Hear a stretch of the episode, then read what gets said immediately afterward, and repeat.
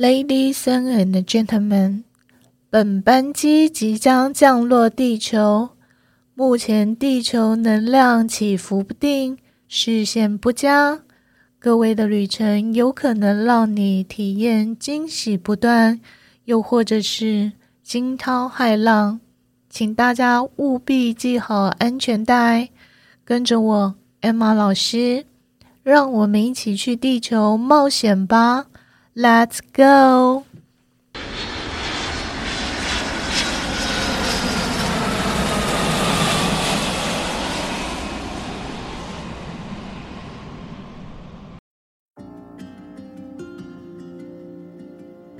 我的第一个答案，我是 Emma 老师。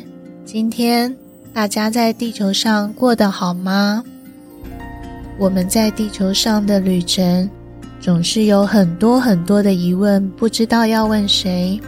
我也是，我从很小的时候开始，总会有很多很多“我是谁？我为什么是我？”这种相关的疑问。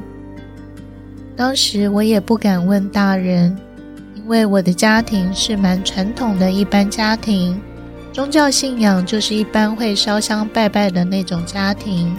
但我记得有阵子我给外婆照顾的时候，因为外婆是基督徒，礼拜天我也会跟着外婆上教会。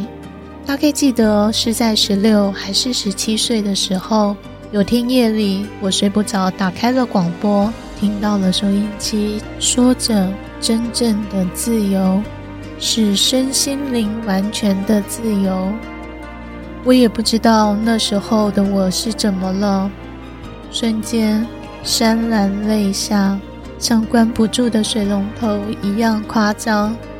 直到长大后，我开始接触了身心灵，才知道那时的我应该是灵魂在哭泣吧。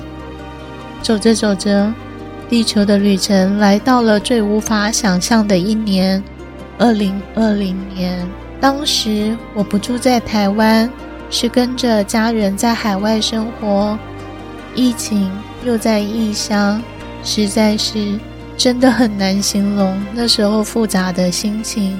某天，我突然有感而发地对家人说：“我觉得神明都离开地球去开会了吧？为什么地球上没有一丝希望的感觉？到底我们这些人该怎么办？”就在我说完这句话没多久之后，某天我的冥想时间里，接触身心灵后，我每天睡前都会习惯冥想沉淀一段时间，在状态里，先是稳定的白色光源，不一会，红色温暖的光接近，有个像心电感应般的声音说道：“你。”知道我是谁吗？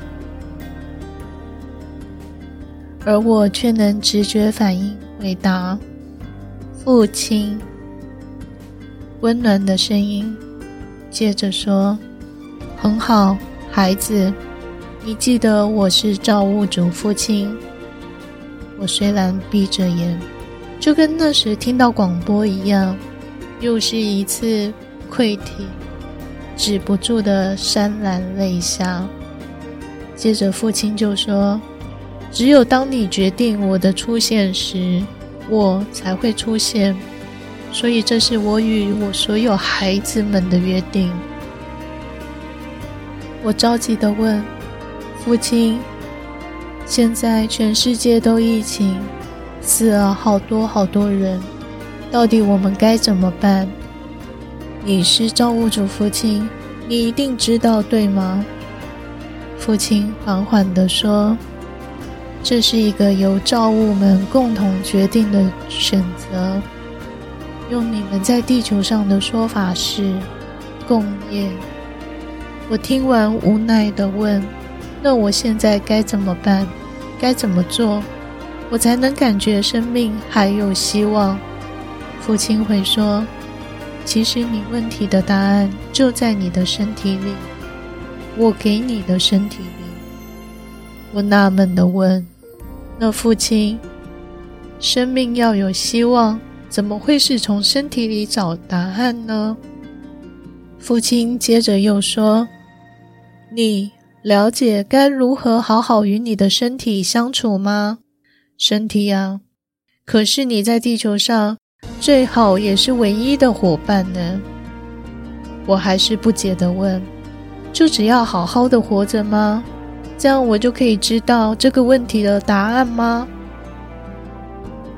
父亲看着我，摇摇头说：“孩子，你知道你真的太胖了吗？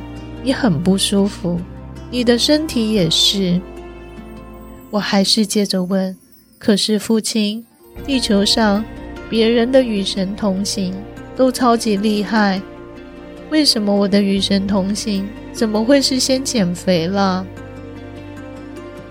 当然，我会这么问，是因为我看过的一本书，叫做《与神对话》。